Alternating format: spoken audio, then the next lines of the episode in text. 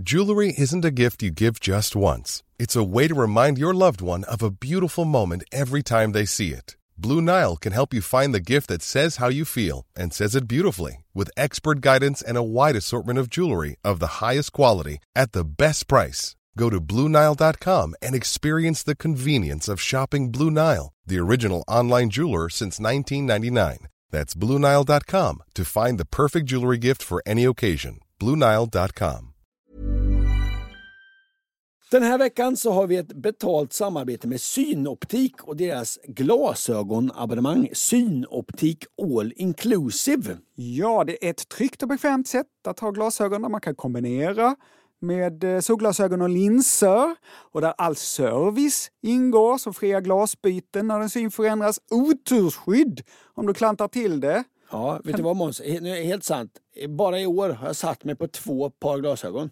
Då är det här något för dig. Dessutom får du möjlighet att byta ut ett par varje år. Så kan det ju vara lyxigt att ha solglasögon med styrka. Det har jag köpt i år redan ju. Och till och med såna här eh, med dynamiska glas, har du såna då? Nej. Där glasen blir mörka ute i solen Ja. och ljusa när man kommer in. Allt inkluderat i en fast månadskostnad från 90 kronor i månaden. Inga oförutsedda kostnader. Dessutom har de ett erbjudande. Du får alltid 30% på alla glasögon och solglasögon när du tecknar ett Synoptik All Inclusive. Läs mer och boka tid på synoptik.se. Fråga Anders och Måns.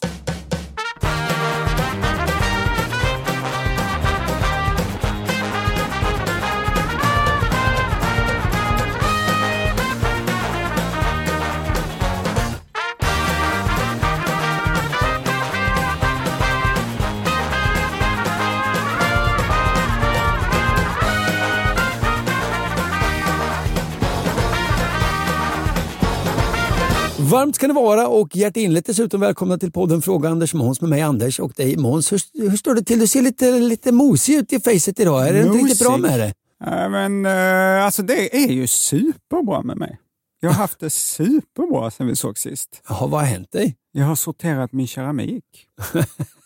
och jag ska låna ut lite till ett museum som ska ha en stor utställning och det tycker jag ska bli jätteroligt. Ja, men det förstår jag. Då får det, din keramik äntligen någon, något syfte. Ja, den har mycket syfte. Ja, Att glädja mig. ja. Och så har jag varit på utflykt med min 80-åriga kompis Tord. Han är expert på keramik från Gävle. ja. Tord och jag åkte och hälsade på en annan 80-åring. ja. En fantastisk keramiker som heter Kjell Bolinder. Jaha. Och jag lärde mig en massa hemligheter om glasyrer. Mm. Och köpte lite ny keramik också. Mm. Mm. Så jag hade inte kunnat haft det bättre alltså. Det är ditt stora intresse. Klart att du är glad. Ja, har du fått ägna dig åt dina intressen i veckan? Det kan du ge dig på. Mhm. Jag har köpt en ny bil. Mhm. Jag har köpt en folkvagnsbuss från 1972. Jag åkte till centrala Småland och hämtade den i söndags. Det var kanon. Körde från Växjötrakten till Malmö i sådär 70 kilometer i timmen. Jaha. Nya säten monterade i, i bussen så att eh, de var liksom lite högre än originalsätena. Så att när jag sitter och kör bussen, eh, folkvagnsbussen så måste jag ha huvudet lite på sniskan för att taket är i vägen. Men vänta, vänta, vänta. Ja. Okej, det är en folkvagnsbuss. Ja, från 72. Alltså här klassiska, Surfbuss. en surfbuss. Ja. Okej. Ja. Någon har satt dit nya säten. Är det inte folkabussäten eller är det andra fast säten? ja, det är nog andra säten. De är högre. De är högre. Så Så, att jag får du inte- kan inte sitta normalt i den här? Nej. Nej, du måste ha huvudet på sniskan. Ja, och när jag ska titta lite åt sidan för att se mina medtrafikanter Aha. så tittar jag inte ut genom rutan. För jag är för högt upp. Jag tittar rakt ut i plåten som är ovanför rutan. Visste du om detta innan du köpte den här bussen? Stod det i Så- annonsen? Såklart jag inte visste. Nej. Nej. Men jag åkte i 70 km i timmen genom landet hade en underbar söndag. Mhm. Ja. Eh, När jag skulle starta den i måndags, då startade den inte. Utan jag fick boxera den till garaget. Imorgon ska jag lämna in den på verkstad. Mhm. Ett rakt igenom perfekt köp. Inget kan gå snett.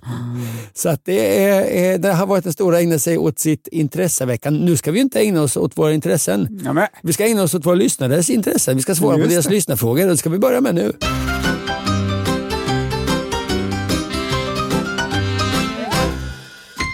du är också lite hes, Ankan. Ja, ja, ja. ja. Du har showat och tappat rösten. Nej. Jag, jag vet att du Måns hatar att jag pratar om att jag är på min turné, att jag har pratat för mycket om det. När vi tillsammans gjorde turné, Mm. då nämnde du det knappt i podden. Nu när det är dig själv som gör turné. Men- det har det- inte gått ett avsnitt Nej, utan men det, att du har tjatat ja, men då hade, Om du frågar mig vad har hänt sen sist, då hade vi varit på samma plats. Ja. Ja. Jag har nämligen varit i både Göteborg och Motala och, Motala och sen på torsdagen där så var jag på en begravning. Det var en väldigt fin begravning och så, men det är alltid lite jobbigt med begravning. Det är det. Så när jag dagen efter skulle då uppträda i Karlstad, då var jag lite väl laddad. Du Så- var väl laddad. var Ja, jag var lite väl sugen på föreställning. Så jag gick ut eh, i Karlstad och öppnade upp med ett klassiskt Karlstad. Mår ni bra? En sån. Som en ståuppare. Ja, så att jag kom ungefär 45 sekunder in i för- föreställningen. Sen lät jag som när jag var 26 år gammal och kom i målbrottet. Alltså för det var ju typ då jag kom i målbrottet. Ah, du, började, du gick ut på scen, Ja. började skrika, tappade rösten direkt. 45 sekunder kom jag. Jag tog mig igenom föreställningen, absolut.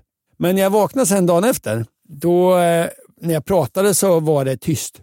Alltså det kom inga ljud. Du hade tappat rösten helt. Mm. Det var lite tråkigt i och med att jag på kvällen skulle uppträda i min hemstad Linköping för 1200 personer. Mhm. Ja. Aj, aj, aj. Jag var eh, lite stressad, jag ville inte ställa in. Ja. Ja, jag var väldigt stressad. Om du tänker dig Måns, en höna på ett fält som är helt fullt av mask och så vet hönan att all den här masken kommer vara borta om en minut och jag kommer aldrig mer få äta. Så stressad var jag. Är masken då pengar du skulle tjäna eller? Nej, det var, det var stress. Stress jag kände. Stress. Ja, men tänk att du är för en att hö- alla de här pengarna Tänk Måns skulle att du, att du är en i höna. jorden. Du är en höna Måns. På en- blanda inte in mig. Blanda inte in mig. Och så är ängen full med mask. Jaha. Och så vet jag om en minut är alla masken borta. Mm. och sen efter kommer jag aldrig mer få äta. Så då kommer, jag måste få i mig många maskar tänker du? Du måste tjäna de här pengarna. Men då ringde jag två vänner som båda är läkare. Och då bad de eh, skriva ut såna här kortisontabletter. Som kan hjälpa mot att man, när man har tappat rösten. Ja, och båda eh, löste det här. Så jag hämtade ut och dubbla recept. och en av de här vännerna sa att eh, jag skulle äta, ja men du kan ta en rejäl dos så du kan äta 20 tabletter. 20? Ja, Är det så många man äter? Ja, löser man upp dem. 20? ta- Varför gör de inte en jättestor tablett? Ja, det kan man ju tycka hade varit bättre. Ta en tablett. Ja, och så sa han att- Oj, ja. ett kilo väger den här tabletten. Som ett äpple, en äppletablett. Men så sa också min kompis läkaren att du ska göra det snart för det tar några timmar innan den här effekten kickar in. Ja, så ja. jag gjorde det snabbt. Ja, Mhm. ja. Eh, Och det var magi. Eh, rösten sprack upp som en islossning.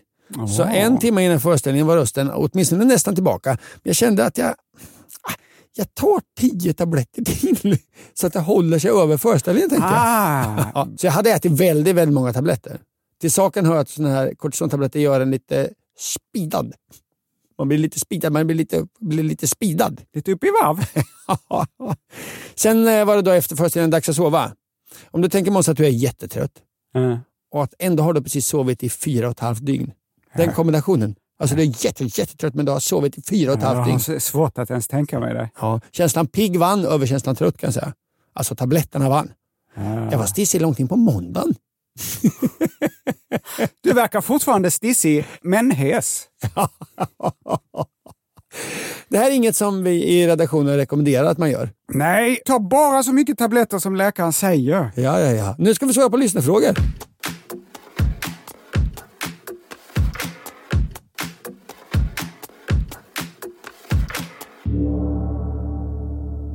Vad ska vi börja med för ämne Måns Nilsson? Juridik. Sexigt som, eh, som plastfolie. Det är Ida som har skrivit till oss. Hej Ankan och Monkey Tonky. Mhm. Jag och min kära vän Ebba hade en liten dispyt häromdagen angående ett hypotetiskt juridiskt scenario. Mm. Och vi har ännu inte kommit överens. Nej. Om jag gav Ebba en present, skulle jag då ha rätt att ta tillbaka den? Alltså utan hennes tillåtelse. Mhm. Ebba är säker på att man inte får, men jag är mer osäker. Ah. Har inga planer på att stjäla från min bästis inom den närmsta framtiden, men vill gärna ha svar på vad som gäller och såklart skulle en vinst i den här argumentationen sitta fint. Hälsningar Ida i Linkan. Ja, det är intressant där, för det finns ju så att säga inget avtal. Det Nej. finns ju inte ens ett muntligt avtal. Här får du en present. Är det ett avtal? Det här är spännande Måns. Ja, vad Jag tror brukar du? hata juridik, men det här blir jag lite nällad på. Ja, vad härligt att Ja, höra. ja. Tror du att man får ta tillbaka presenter man gett bort? Nej. Har du gjort det någon gång att du blev dumpad och sa jaha, men då ska jag ha tillbaka den där Jamie Oliver-kastrullen du fick i julklapp för tre år sedan? Nej. Är du säker? Har aldrig tagit tillbaka en present? Nej. Nej, det hedrar dig tycker jag. Ja, ja. Ida och Ebba, ni är inte de enda som undrar Däremot har jag det. bråkat om en, eh, om en trippel-CD som eh, jag och ett ex köpte tillsammans. Ni köpte en trippel-CD. Vad var det för artist? Det var en bland, blandade artister. Ja, och då bråkade ni när ni skilde er Nej. om vem som skulle ha den? Eller? Nej, men hon smusslade åt sig den och den, den jäveln vill jag nog ha. det var det enda. Ja, det, enda. Så här i efterhand, Ja, känns det som att bråket var värt det? det var ingen bråk. Nej, nej. Nej, men jag smusslade tillbaka den. Och vem har den nu? jag. Ja. ja. Hon stal den, du stal tillbaks den. Ja, men det var, hade ju inget med presenter att göra. Är en gåva en present, ett avtal? Jag är väldigt spänd på det här. Ja, och du är inte den enda som undrar över detta, inte heller Ida och Ebba. På Får jag sidan... gissa? Nej, va? Får jag gissa Ja. att du har varit på sidan Lawline? Ja! Det är alltid den man hamnar på när det handlar om juridik. Superbra. På Lawline frågar en mamma så här. Mina barns far, som jag skilt mig från, kräver att de gåvor han gett barnen ska lämnas tillbaka. Det gäller en spelkonsol de fick i julklapp samt en EPA-traktor som gavs i 15-årspresent. Mhm. Och Anders, oavsett om pappan juridiskt får lov att kräva tillbaka de här presenterna så kan vi väl komma överens om att det, att det inte är snyggt. Nej, men nu kan vi inte alla detaljer i målet Nej. här. Så nej. Nej. I sådana där situationer kan det finnas, finnas en massa röta som vi inte känner till. Ja, Ja. visst ni fick ett Playstation i julklapp, Ja. men nu när er mamma gjort slut med mig så vill jag ha tillbaka det. Ja, men han kanske vill ha det hemma hos sig så att barnen kan köra epatraktor och Ja. spela spel hemma hos sig istället. Ja, du har rätt. Men om vi bara tittar på juridiken då. Det finns en hel lag som heter gåvolagen. Såklart. Och enligt den här lagen så får man Jag tycker inte... det är ett ganska bra namn på en svensk liksom, popplatta. Gåvolagen. Ja. Ja. Enligt gåvolagen får man inte ta tillbaka gåvor. Så Ida, Ebba har tyvärr rätt i Ja. detta. Men gåvor är bindande först när de har fullbordats. Jaha, när man har sagt tack så mycket då eller? Jag vet inte. Vad Ja. betyder då detta fullbordats? Ja. Jo, det beror lite på vilken typ av gåva det är. Jaha. Rör det sig om det som på juridikspråk heter lösöre, Ja. det kan vara pengar, ja, det kan vara en och en spelkonsol till exempel. Exakt! Ja. En vad som helst. Då räknas gåvan... Men pe pengar är väl inte lösöre? Jo, Jaha. tydligen. Okej. Då räknas gåvan som fullbordad när den kommit i mottagarens besittning. Alltså när den har överlämnats. Okej. Ja. Mm. När man har öppnat paketet och spelat lite Playstation. Ja, Ja. då är det... När man har kört lite epatraktor. Exakt, Ja. exakt. Anders, Ja. nu vill jag ge dig min bluetooth-högtalare eftersom din har gått sönder. Jaha. Här har du den. Tack så mycket. Men nu, precis innan Ja. du fick den, precis innan jag la den i din hand, så tar jag tillbaka den. Du ryckte undan den? Ja. Ja. Har högtalaren kommit till din besittning? Nej. Nej, då kan jag ångra gåvan. Jaha. Men nu då? Jaha. Här har du den, fånga! Nej. Tack.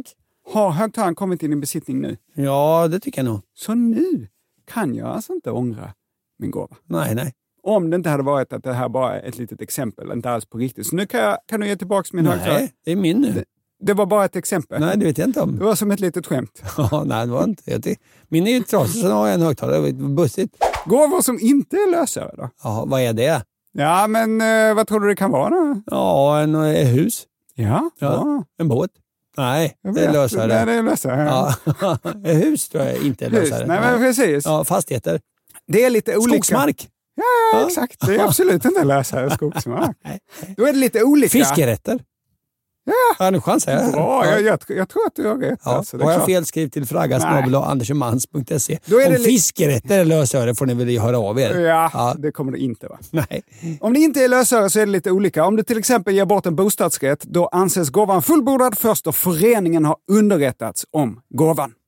Och så här står det i andra paragrafen i gåvolagen Mhm. i fråga om skepp, skeppsbygge eller luftfartyg. Mhm. Gäller istället att gåvan fullbordats genom att inskrivning för förvärvet söks enligt särskilda föreskrifter. Jaha. Så Anders, om Ja. du gör bort en zeppelinare, Ja, ja, ja. då kan du ångra dig. ja. Ända tills det står i, i de officiella papperna att det är din zeppelinare. Precis, innan det, ända tills det har skrivits in i något zeppelinarregister. Ja. För att sammanfatta, Ida och Ebba, ett löfte om en gåva är inte bindande. Nej. Däremot är det för sent att ångra sig om du redan gett bort något och att personen på något sätt och vis har tagit emot gåvan. Tack. Så så är det med det. Sen finns det ju undantag som du har varit inne på i tidigare poddar, Ankan. Alltså omständigheter man kan peka Ja, ja. på om man givit bort Ja. något och menar att nej, det här måste vi häva. Det här var Ja, ja, liksom- därför att någon kanske till exempel var berusad eller inte Exakt. vid sina sinnesfulla bruk på ett annat sätt och att någon annan utnyttjade den situationen. Exakt. Om man är superfull och ger bort sin miljon Rolex till bartendern, Ja. då kan man nog hävda att det var orimligt. Ja, kan man hävda. Ja. Ja. Om Foppa Forsberg skulle slå huvudet stenhårt och jag stod precis bredvid och han skulle ge bort patentet till Foppatoffen till mig, då skulle hans jurister säkert kunna häva Mm. Ja, den om, om, om juristerna hävdar att du liksom utnyttjade den situationen att Foppa precis... Ja, ja. Hej Foppa, har du Ja. slagit huvudet? Ja. Kan jag få patentet till dina Foppatofflor? Ja, Då hade de kunnat hävda att Ja, det där är helt ja. orimligt. ja, Ja. ja det, det är klart. Ja, Ja. så Ida, hoppas exemplen var bra och relevanta för dig och, Ebba och att ni har lärt er något litet. Yes, vi går vidare. Här gör vi.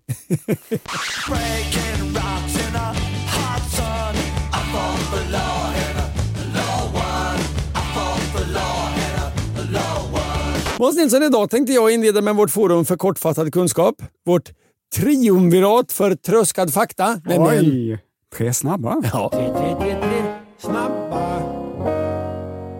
Fråga 1. Halloj! Efter en god middag runt bordet med bakad potatis i ugn och klassiskt tillhörande räkröra kom frågan upp. Hur skalas egentligen de där räkorna som vi köper på färdigskalade på påse? Är det en maskin?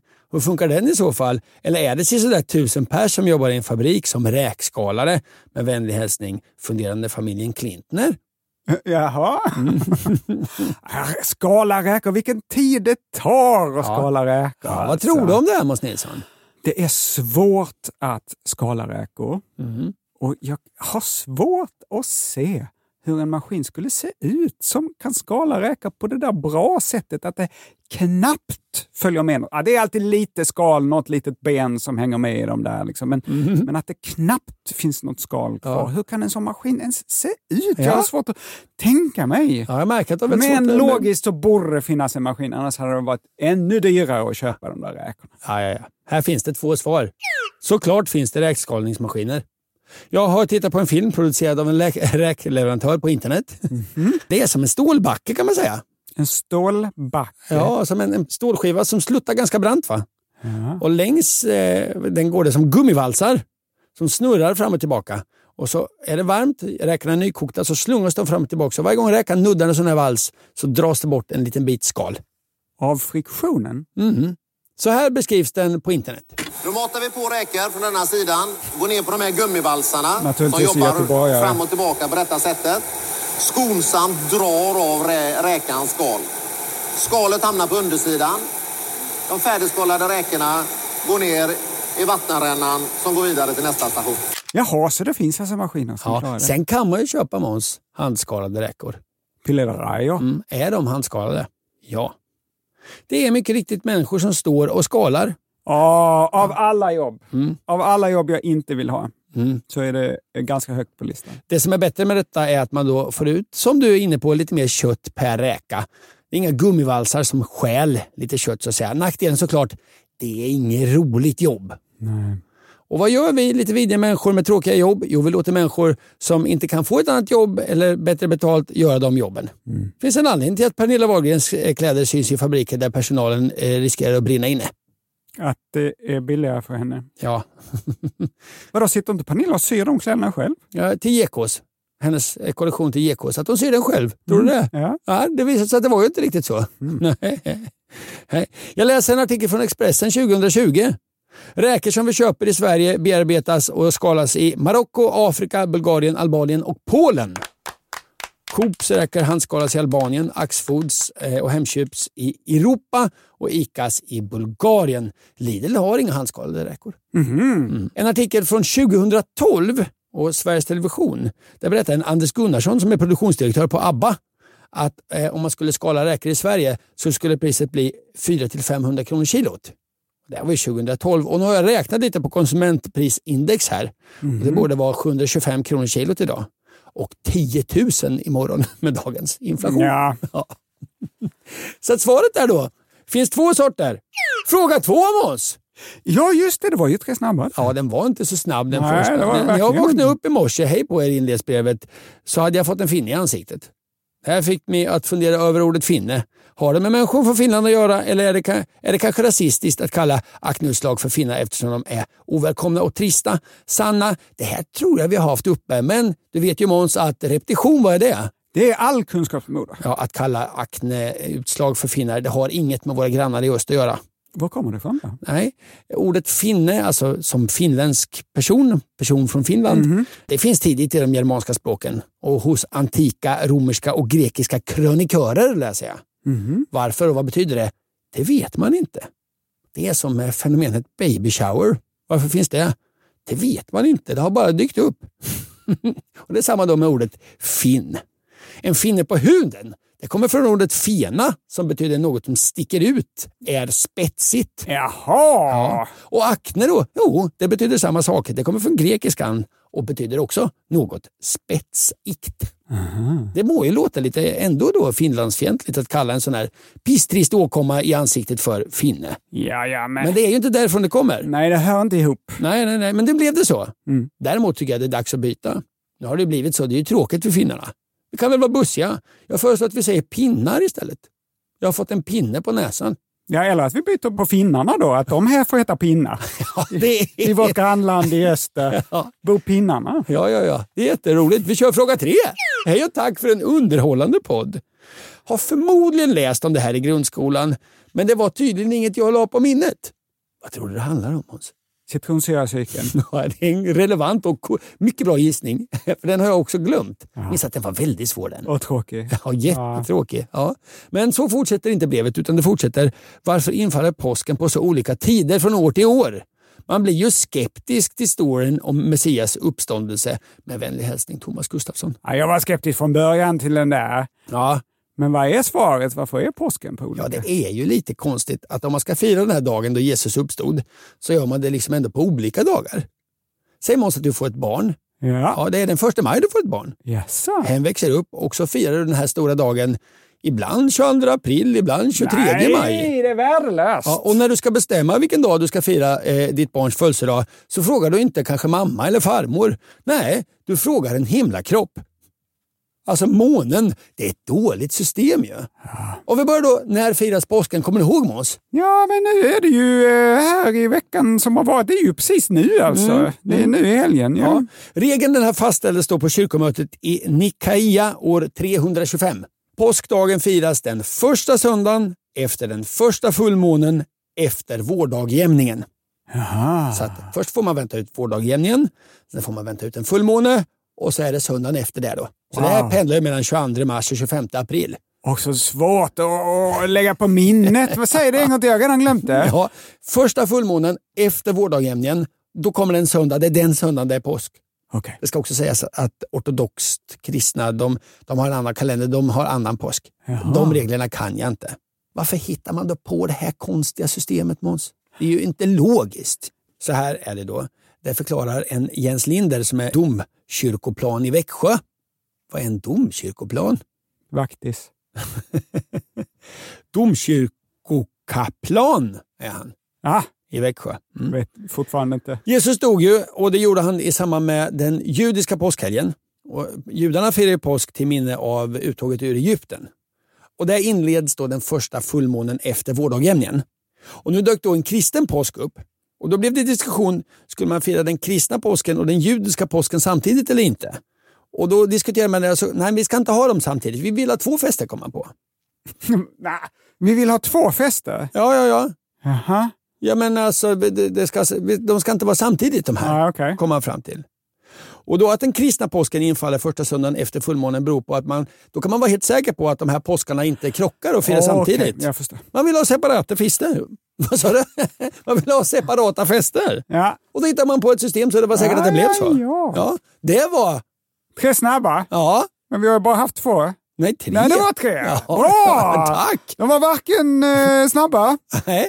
men det var tre. Ja, som man säger. Mycket bra, då går vi vidare. Ja.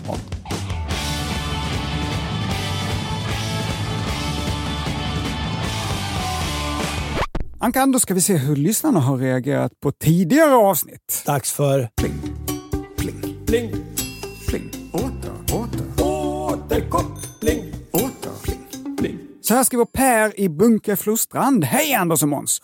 Ni önskade fler versioner av Taco Fredag. Ja. Jag har gjort någon slags techno-version.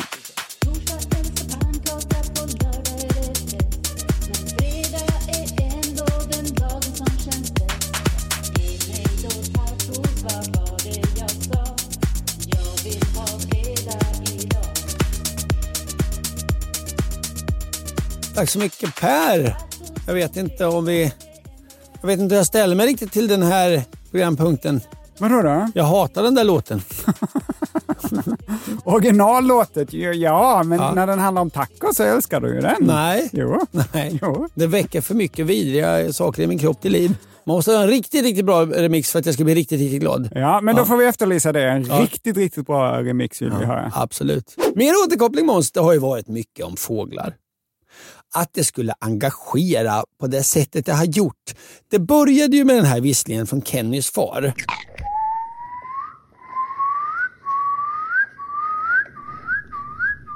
Och då var frågan, vad var det för en fågel som pappan hade fått på hjärnan? Och då drog jag lite ur röven sådär eh, rödrom, som en skojig gissning bara. Ja. Ja, då kom det ett mejl om att det finns ingen fågel som heter så. Och eh, nämnde jag det lite i mungipan. Det finns tydligen inte. Oj, oj, oj, arga mig. Det finns visst en fågel som heter rödrum. Jag läser ett exempel. Nej, nu måste det bli skärpning i återkopplingen. Hur kan ni påstå att det inte finns en fågel som heter rödrom? Rödrom är en stor brun fågel som tillhör familjen hägrar. Den förekommer i våtmarker och träskmarker i Europa och Asien och har dessutom fågelvärldens härligaste läte. Okej. Mm. Ska vi lyssna på Ja, lätet det får vi göra Ja. såklart.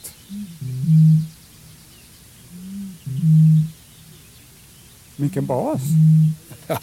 Härligt läte. Låter som, låter som man soundcheckar en Hammondorgel eh, fast i lite slow motion.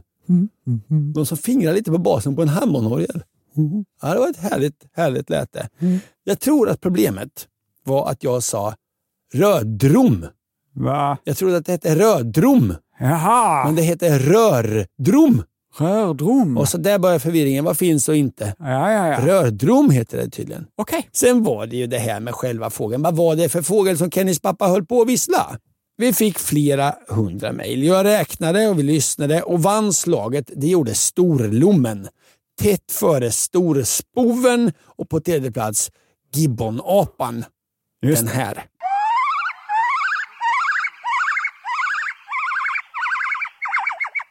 Nu har det återigen kommit, ja jag säger ett 50-tal mejl.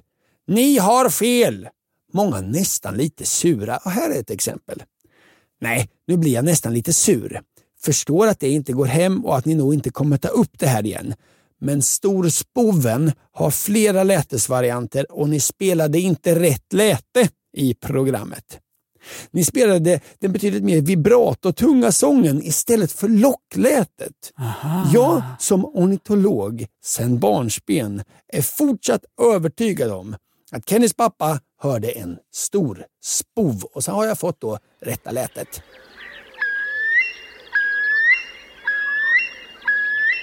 Ja, det var ju på pricken alltså. Kennys pappa har gått och lockat storspovar. Jag gör så här. Jag säger att det är oavgjort mellan storspov och storlom och så, så får Kennys pappa själv avgöra vilken fågel det är han har imiterat. Viktigast i det här lilla sjoket av återkoppling angående fåglar, det är det här brevet. Hej igen Anders och Måns. Tack för att ni tog upp frågan och hjälpte oss att reda ut vilken fågel det var. Men måste ändå påpeka att jag heter Kasper, inte Kenny. Med vänlig hälsning Kasper. Kaspers pappa, om det är så att du inte kan riktigt bestämma om det är en storlom eller en storspov som du har imiterat, så gå runt och gör det här lätet, ta med dig en kamera och så fotografera de fåglar som du lockar till dig. Så kan vi titta på bilderna om det är storspov eller storlom. Ja, det är bra. Du är alltid så härligt lösningsorienterad Måns. Ja, ja. Ja, vi går vidare, vi går vidare.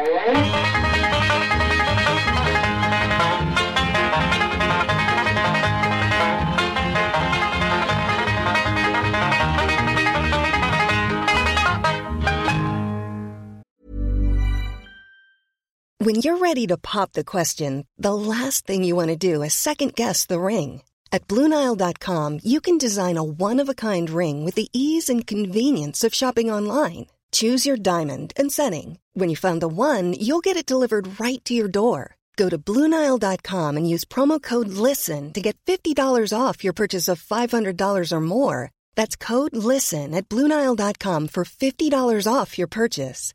Bluenile.com code LISTEN. Many of us have those stubborn pounds that seem impossible to lose, no matter how good we eat or how hard we work out. My solution is PlushCare.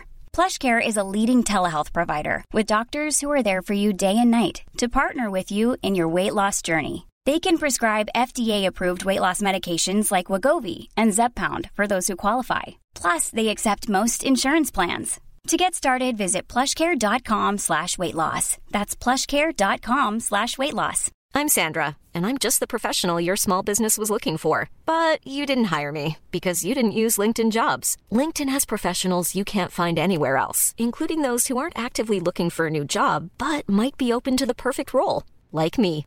In a given month, over 70% of LinkedIn users don't visit other leading job sites. So if you're not looking on LinkedIn, you'll miss out on great candidates like Sandra. Start hiring professionals like a professional. Post your free job on linkedin.com/people slash people today.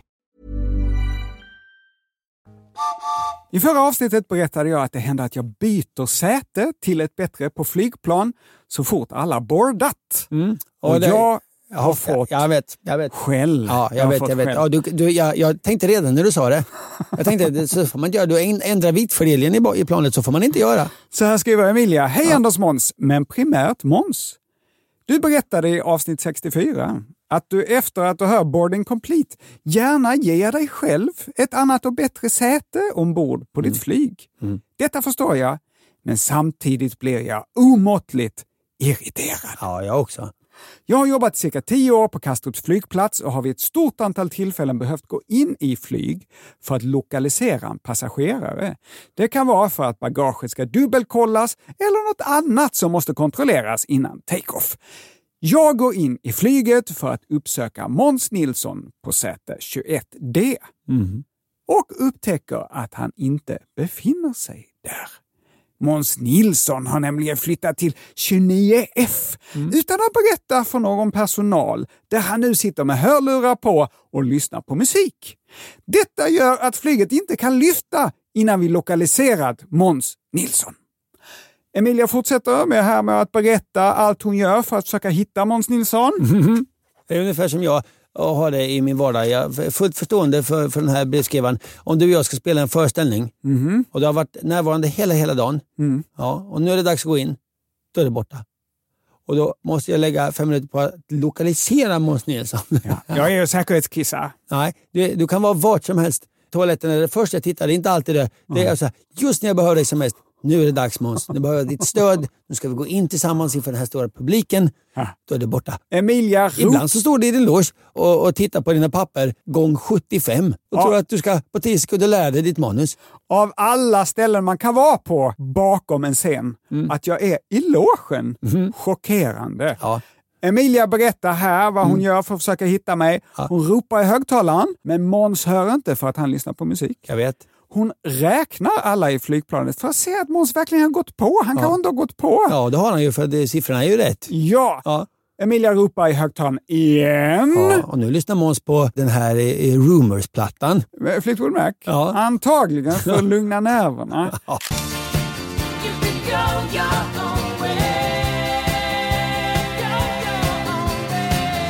Emilia skriver ut en lista över alla passagerare Ja. och sen går hon med den här papperslistan fram och tillbaka genom planet och prickar av alla passagerare en efter en.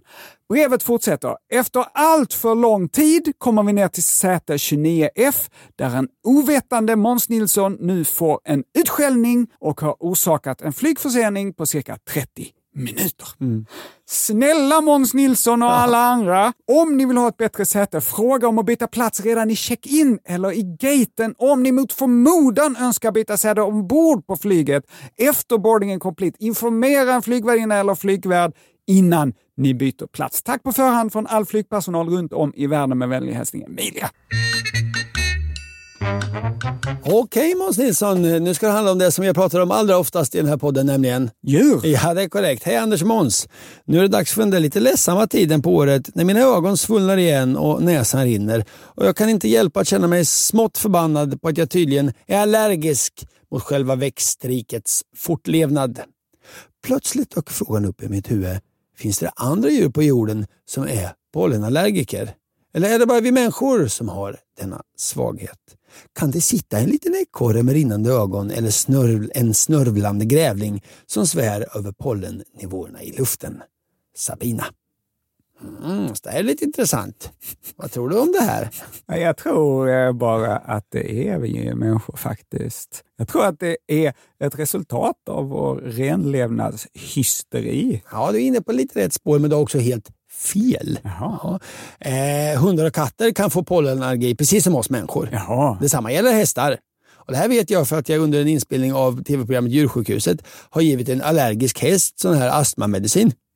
Från du vet en samma liten pump som astmatiker har, en sån psh, psh, psh, sån pump du vet. Ja, det var intressant för en sån pump är ju väldigt liten. Ja. Och en hästs näsa är ju väldigt stor. En häst är väldigt stor. Så man fick ha som en utväxling på pumpen. Och så istället för att köra typ två pump på den lilla sprayburken fick man köra typ 12. Den där pumpen den heter något annat Ja. och det är en svensk uppfinning. De ämnen som orsakar allergi, alltså allergener, det ju, kan ju vara pollen, dammkvalster, mögel, mjäll, insekter, fiber och foder. Det kan vara massa olika saker. Kan man vara allergisk mot mjäll? Absolut. Allergi är ganska vanligt hos djur, men det gäller främst husdjur. Det här skriver sidan Science Focus. Ja, också för att vi har tvingat in dem i våra överrena hus. Ekorrar då? Finns det ekorrar och bävrar som är allergiska? Nej. Nej, det verkar inte finnas. Det kanske finns och känner någon till ett sånt exempel får ni gärna höra av er. Eh, allergier verkar då vara mycket vanligare hos husdjur än hos vilda djur. Och det är just för det som du säger Måns, att de tillbringar inte så mycket tid inomhus. Förlåt? Alltså eh, allergiska djur är djur som tillbringar mycket tid inomhus. Och djur i det vilda tillbringar inte så mycket tid inomhus. Ja, just det. Och då blir inte de allergiska. Det här beror då på att de hygieniska förhållandena i mänskliga hus de lämnar liksom mindre arbete, eller mindre arbete för immunsystemet och det blir extra känsligt för egentligen normala halter av sådana här allergener. Just det. Apor ligger ju nära till hands. Att Ja. de kan bli allergiska, eller hur? Just det. Ja, ja. Så här säger Page Brook på djurparken Riverbanks. Precis som människor kan alla våra primater faktiskt utveckla allergier. Men det här är återigen en djurpark. Ja, ett exempel har jag hittat på ett allergiskt djur i naturen. Och det här är ja, halvbra exempel. 2010 upptäckte forskare en ny apart i Burmas bergsskogar. fanns uppskattningsvis 260 till 330 individer. Så de var liksom kritiskt hotade redan när man upptäckte dem. De här djuren, aporna, de var så sällsynta så att forskarna har ännu inte hittat ett levande exemplar. Va, va, vadå, vadå, vadå? Vänta lite. De hade ju 260 till 300 Ja. någonting. Men istället har man då med hjälp av information från jägare och eh, dödade kroppar försökt uppskatta antalet av den här primaten. Ja, Och så, så har man skapat okej. bi- så det finns människor som har sett dem, men forskarna har inte hittat Nej, dem. utan har bara döda exemplar och, och, och, och sånt. Och hörsägen. Ja, sen har man med hjälp av liksom eh, de här eh, skapat bilder i Photoshop hur den här apan ser ut. Man, man, man har aldrig sett en levande, Ja. forskarna har inte sett den. Men däremot har ju då ursprungsbefolkningen, Ja. eh, ja, och de kallar den här varelsen då för Mei Noha, vilket betyder apa med uppåtvänd näsa. Värdelöst när det regnar. Mm. Och då är det just en legend som säger att de här apornas liksom upplyfta näsborrar får dem att nysa när det regnar. Så att de i skyfall då eh, eh, klarar sig genom att stoppa huvudet mellan knäna. Att de på något sätt då skulle vara allergiska mot vatten. Ja, allergisk, jag vet inte om det är rätt ord. och det är nog mest en myt det här. Men det här med allergi är ju intressant. Djur kan vara allergiska, men det vanligaste det är ju att vi människor är allergiska mot djur, eller hur Måns? Just det. Ja, då är frågan, kan djur vara allergiska mot människor? Hmm. Går det åt båda hållen? Tror du att till exempel en katt kan börja hosta när den träffar dig Måns? Det hade ju varit förnedrande för dig och din personliga hygien om du träffar en katt och den börjar hosta. Tror du att det kan vara så? Ja, jag tror det faktiskt. Ja. Jag läser sidan Animal Research. Husdjur har länge fått skulden för andningsproblem hos människor. Men problemet går åt båda hållen. Eftersom människor, mer specifikt mänskligt mjäll, också kan utlösa astmaattacker hos både hundar och katter. Så du får tvätta håret med mjällschampo om du eh, inte vill hamna i onåd hos typ en kompis katt eller så. Annars finns det allergiska djur. Ja, det finns det, men det är främst husdjur. När det rör, det rör sig om vilda djur, då är det nog ytterst tveksamt.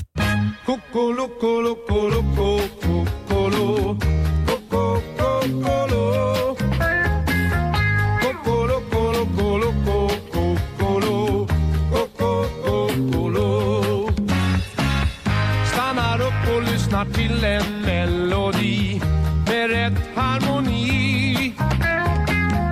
Där är ingen slut och ni som inte är här med mig har inte sett hur Måns Nilsson laddar upp nu. Han tar djupa andetag och han samlar och sträcker på sig.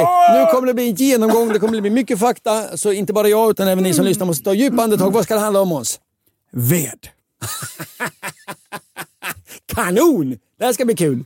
Johan i Mora skriver till oss. Hej Månsborg och Ankeborg. Jag har en sommarstuga med en liten kamin som jag tycker om att sitta och huttra framför. Samtidigt som jag blir varmare Det är och ju dumt att han varmare. huttrar framför kaminen. Där borde det vara varmt. Samtidigt som jag blir varmare och varmare under dess idoga sprakande. Mm. Men varför sprakar brasor? Det låter som någon form av explosion. Är det vatten i veden som åstadkommer detta, eller vad är det? Tacksam för svar, Johan i Mora. Tack själv för frågan. Jag vet inte om du har märkt, Anders, men elpriserna har varit väldigt höga den här vintern. Mhm. Det är någon som har nämnt det. I, I media har det uppmärksammats. Alltså något är fel när det är dyrare att ladda sin telefon än att köpa en ny.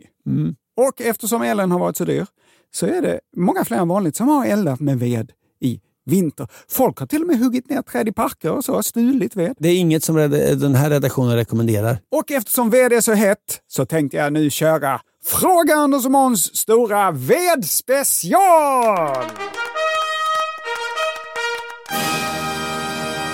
Är du taggad Anders? Ja. När jag är klar med dig så kommer du vara braskungen.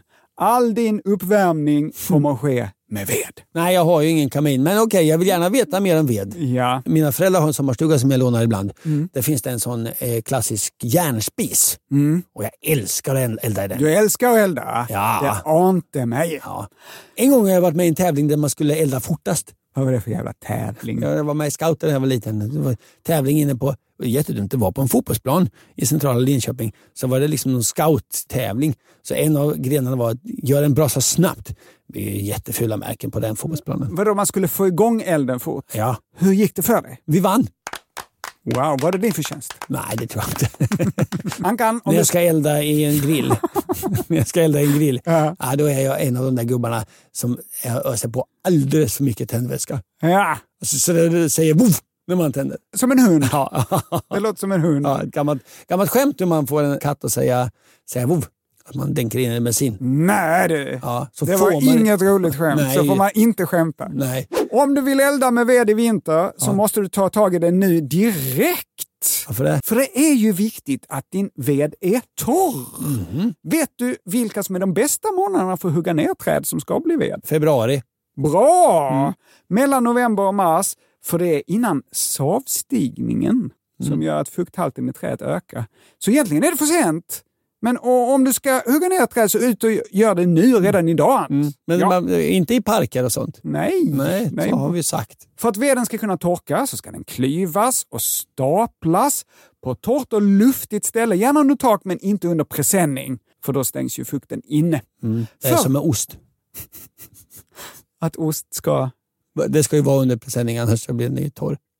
Ja, det, då är det inte som ost, utan det är tvärtom. Det är en minnesregel. Med ved så är det tvärtom ost. Ja. Ved och ost är tvärtom. Om du som lyssnar vet med dig att du är disträ eller extremt klantig, då Mm. kanske det inte är du som ska hugga din ved. Det är lätt hänt att sätta yxan i benet. Så här skriver Jag har gett Naturvårdsverket. min pappa en vedklyv i present en gång. Hoppas ni antecknar, ni som lyssnar. Man vet aldrig när det kan komma något lite extra intressant i den här podden. Så här skriver Naturvårdsverket. En bra tumregel är att veden bör ha legat utomhus under tak i minst ett halvår och gärna ett år. Under den tiden hinner vedens fukthalt reduceras från runt 50 procent som nyhuggen till runt 15-20 procent. Ja, men man vill ner på 5-6 tycker jag. 5-6? Ja. Anders, tror du att ved kan bli för torr? Nej. Ved kan bli för torr. Ja, men det är som, det är som eh, Gävle teater. Brann den ner? Nej, men det är, det är, den är byggd i, helt i trä och golvet är alltid i trä. Ja. Och det är så torrt. Det är så gammalt, är alltid så torrt som man tänker om någon har feber börjar det brinna. Ja, ja, ja. Så att det Precis. kan bli för torrt. Men det är ju inte ved, det är en teater. I nuläget är det inte ved. Nej. Vedträ som har en fukthalt under 10% brinner för fort och ger mycket mindre värme. Mm. Men sen finns det ju en himla massa olika sorters träd. Mm. Känner du till detta Anders? Ek, bok, ginkgo, al, rönn, asp, tall och gran. Mm. Vilken ved ska man välja? Anders, vilken är din favoritved? Björk. Ja, sån basic bitch. Mm. Jag kör Volvo 740 och eldar björk. Men Anders, Mm. den ved du vill ha är kanske inte den ved du behöver. Jag kommer nu ställa ett antal kontrollfrågor och utifrån dina behov så kommer jag ta fram din idealved. Mhm. Vilken vedtyp du är. Det är som ett personlighetstest, Jaha. fast med ved. Fråga ett. Mm. Hur viktigt är det för dig att det blir varmt när du eldar? Det var jätteviktigt. Ja, Mm. bra. Olika träslag ger olika mycket värme. Det typiska är att hård, tung ved har ett högre energiinnehåll än porös och lätt ved. Det här hade man kunnat gissa sig till. Mm. Absolut. Ja. Ved med högt värmevärde är ek, äpple, bok, rönn, alm och lönn. Först på åttonde plats kommer Sveriges i särklass vanligaste ved. Anders? Gran. Nej. Tall. Nej. Nej. Björk. Anders? Mm. Björk. Mm. Anders Björk, Björk, ja. vår gamla Mm. försvarsminister. Ja. Ja. Fråga två! Jaha, okej. ja. Anders, hur väl stämmer det här påståendet in på dig? När det gäller ved är priset inte intressant. Jag snålar aldrig på ved. ja, det stämmer. Tio, Säg- det är 10 av 10 på mig. Nej, säg ett nummer från 1 till 100 Ja. där 1 betyder stämmer mycket väl in på mig. Ett. Det stämmer mycket väl på dig. Ja, jag eldar så fruktansvärt lite ved. Jag vill ha en bra ved. Antecknar jag här. Mm. Eh, De här träslagen jag pratade om med högt värmevärde, finved som rönn till exempel, de är i regel dyra. Medan de som ger lite värme per volymenhet som gran och tall i regel är billiga. Ja. Och då gäller det att hitta en gyllene medelväg där. Och det är kanske därför som björkved är så populärt. Absolut. Fråga tre. Mm. Är du bra på att få fjutt på veden? Är det viktigt att den är lättantändlig? Nej, det är inte alls viktigt för mig. Jag är jättebra på... på jag har ju vunnit en tävling i att elda. Just det. Ja. Fråga fyra. Ja, absolut, ja. Anders, hur viktigt är det för dig att veden är lätt att klyva? Ja, det är, jag har ju gett min pappa en vedkluv så det är inte alls viktigt för mig. Nej, ask kan vara väldigt eh, svårkluven. Mhm. Mm. Fråga fem. Hur väl stämmer det här påståendet in på dig? För mig är det viktigaste när jag eldar att glöden är vacker. Nej, det är inte så viktigt. Jag, eldar ju en järnspis, jag ser inte den. Okej, okej. Nej. Lönn ger mycket fin glöd. Därför tycker många att lönn är den perfekta brasveden. Mhm. Men då är du kanske inte en lönnperson. Anders. Nej, det tycker jag inte. Även om du börjar bli lönnfett. Nej, det börjar inte Fråga bli. sex. Däremot tycker jag om lönnsirap. Ja, Mm, visst så- är det gott. Ja, det är jättegott. Har du tålamod med ved som måste torka i flera år eller kommer du bli otålig Ja, då och kommer elda? bli otålig. Nej, du det- kommer bli otålig? Ja, otålig ja. ja, jag vill inte vänta flera år. Då är inte bok och ek något för dig. Det torkar långsamt. Två, tre år och då är det ju på tok för sent att hugga ner en ek nu om du tänkte ha den redan i vinter. Ja, det tycker jag man ska inte hugga ner en ek överhuvudtaget. Att det är för fint trä för att elda upp. För fina träd. Aha, Mm. okej. Gran och tall torkar snabbt. Ja, Då är det kanske något för dig, du som Ja. är otålig. ja det är det. Avslutningsvis, fråga sju. Jaha. Anders, eldar du i en öppen eldstad eller i en stängd kamin? Ja, det har jag ju berättat. Det är ju stängd kamin, det är ju en järnspis jag eldar. Just det. Ja. Precis som vår brevskrivare Johan var inne på så finns det ved som sprakar och som sprätter iväg gnistor och glöd. Ja, är det inte björk just? Nej, Nej. sån här ved är direkt olämplig att använda i öppna brasor för då kan det ju börja brinna. Och vilken ved är det då som beter sig så här? Det är barrträd, det är tall och gran. Och det är ju ytterligare en anledning till att björkved är så populär, att den då inte sprätter. Men vad är det då som sprätter? Det var ju det som var frågan. Tall och gran! Ja, men vad är det som gör att det sprätter? Ja, det ska jag komma till. Men björkved sprätter inte och då kan man använda den alltså i öppna Ja, ja det, men, men, men, vad är det nu? Svar Jag på ska frågan. berätta det, men först så ska vi ju spika din vedtyp Anders. Jaha, Vad ja. du är för ved. Ja, okej. Utifrån dina svar så har jag kommit fram till att du är al. Jaha. Det är den ved som har minst värmevärde av alla lövträd. Ja. Ja, så du måste lägga in nya klabbar hela tiden. Men du älskar ju Ja. att elda. Ja, är det med vedtyper som med stjärntecken? Att, Man passar ihop med, liksom, al ska inte vara ihop med exakt, e- ek. Och, exakt så är det. Du är ju en alperson. ja, Då passar du perfekt ihop med en syrenperson. Mhm. Någon som älskar att elda med syren. Mm. Men al är alltså veden för dig Anders. Och då har vi kommit fram till själva frågan från Johan. Varför knäpper och sprakar ved när den brinner? ved från barrträd. När trä brinner frigörs gaser. Koldioxid såklart. Det är ju helt vanlig förbränning. Kolet i bränslet i träd reagerar med syret i luften och bildar värme och koldioxid. Så koldioxid bildas. Sen bildas ju gasen vattenånga. Ja. Det finns ju fortfarande mycket vatten i de här träden. Ja, det Träet, ja, det har vi ju sagt. ja. 15-20 procent. Ja, ja. Så det bildas. Träet har porer, sprickor, hålrum som då fylls med de här gaserna. Och när gaserna expanderar och trycket blir för stort så spricker träet. Det spricker upp och utströmmar gasen genom små öppningar i veden. Och detta låter. Det sprakar och det knäpper. ja, och ibland tutar också. Tutar Det kan låta så. "Woo." Jo, det kan, det kan vina om ved när man eldar. Då kan det ju vara så att det finns gas i ett hålrum Ja. och det har öppnats en liten, liten öppning Ja, och sen så när gasen kommer ut genom den lilla, lilla, som på en ballong. Ja, som på en tekokare. Ja, men precis. Men det är inte hela sanningen. Det frigörs också andra gaser. Och det är anledningen till att tall och gran sprakar mer än annan ved. De innehåller mer kåda än andra träsorter och när kådan smälter så frigörs andra gaser och vissa av de här är lättantändliga. Och när de antänds, vad händer då? Ja, det smäller till. Det blir små explosioner såklart. Ja, ja, ja. Och eftersom tall och gran också brinner snabbare än annan ved så kommer ju allt det här ske mycket mer frekvent, ja, mycket eh, oftare. Så Johan, anledningen att ved sprakar är att det bildas gaser som eh, dels påverkar träet och tränger ut och så dels exploderar. Det var allt om ved va? Det var allt om ved.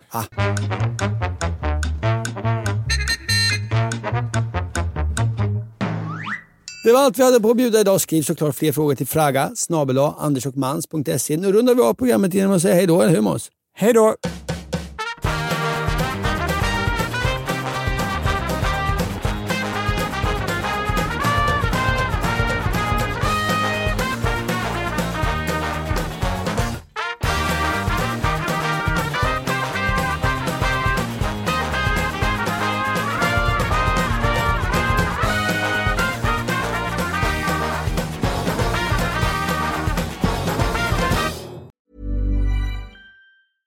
Mom deserves the best, and there's no better place to shop for Mother's Day than Whole Foods Market. They're your destination for unbeatable savings, from premium gifts to show-stopping flowers and irresistible desserts. Start by saving 33% with Prime on all body care and candles. Then get a 15-stem bunch of tulips for just $9.99 each with Prime. Round out Mom's menu with festive rosé, irresistible berry chantilly cake, and more special treats. Come celebrate Mother's Day at Whole Foods Market. Mom deserves the best, and there's no better place to shop for Mother's Day than Whole Foods Market. They're your destination for unbeatable savings, from premium gifts to show-stopping flowers and irresistible desserts. Start by saving 33% with Prime on all body care and candles. Then get a 15-stem bunch of tulips for just $9.99 each with Prime. Round out Mom's menu with festive rosé, irresistible berry chantilly cake, and more special treats. Come celebrate Mother's Day at Whole Foods Market.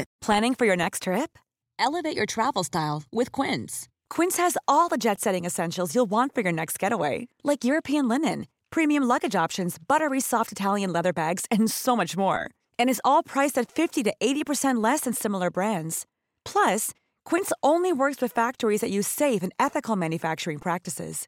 Pack your bags with high-quality essentials you'll be wearing for vacations to come with Quince. Go to quince.com slash pack for free shipping and 365-day returns.